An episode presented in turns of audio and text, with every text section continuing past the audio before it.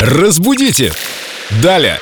С нами Виктория Полякова, культуролог, знаток русского языка. Вика, привет. Привет, друзья. Вопросы поступают в WhatsApp, люди слушают эфир, рубрику «Разбудите далее» и тут же задаются вопросом, вспоминают что-то, а может из блокнотиков переписывают. Давно хотела спросить Викторию. Но в данном случае я влезу без очереди, можно? Давай.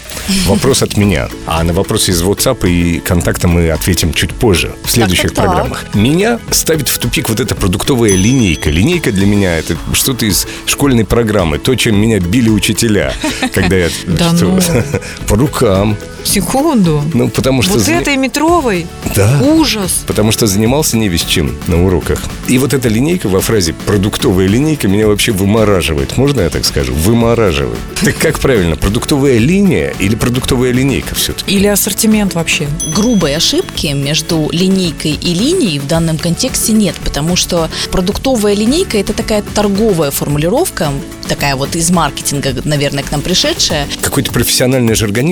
Не совсем. Это официальная версия, продуктовая линия или продуктовая линейка, говорящая о товарах, например, из одного сегмента или продающаяся для какой-то одной категории аудитории. Или- Например, зожников. Ну или йогурты с разными вкусами. Вот продуктовая линейка. Да, например, так, молочная продукция определенной фирмы в ценовом сегменте, вот она называется продуктовая линейка. Прекрасно, значит, можно так говорить. Да, да, совершенно верно. Пусть тебя это не смущает. Разбудите! Далее!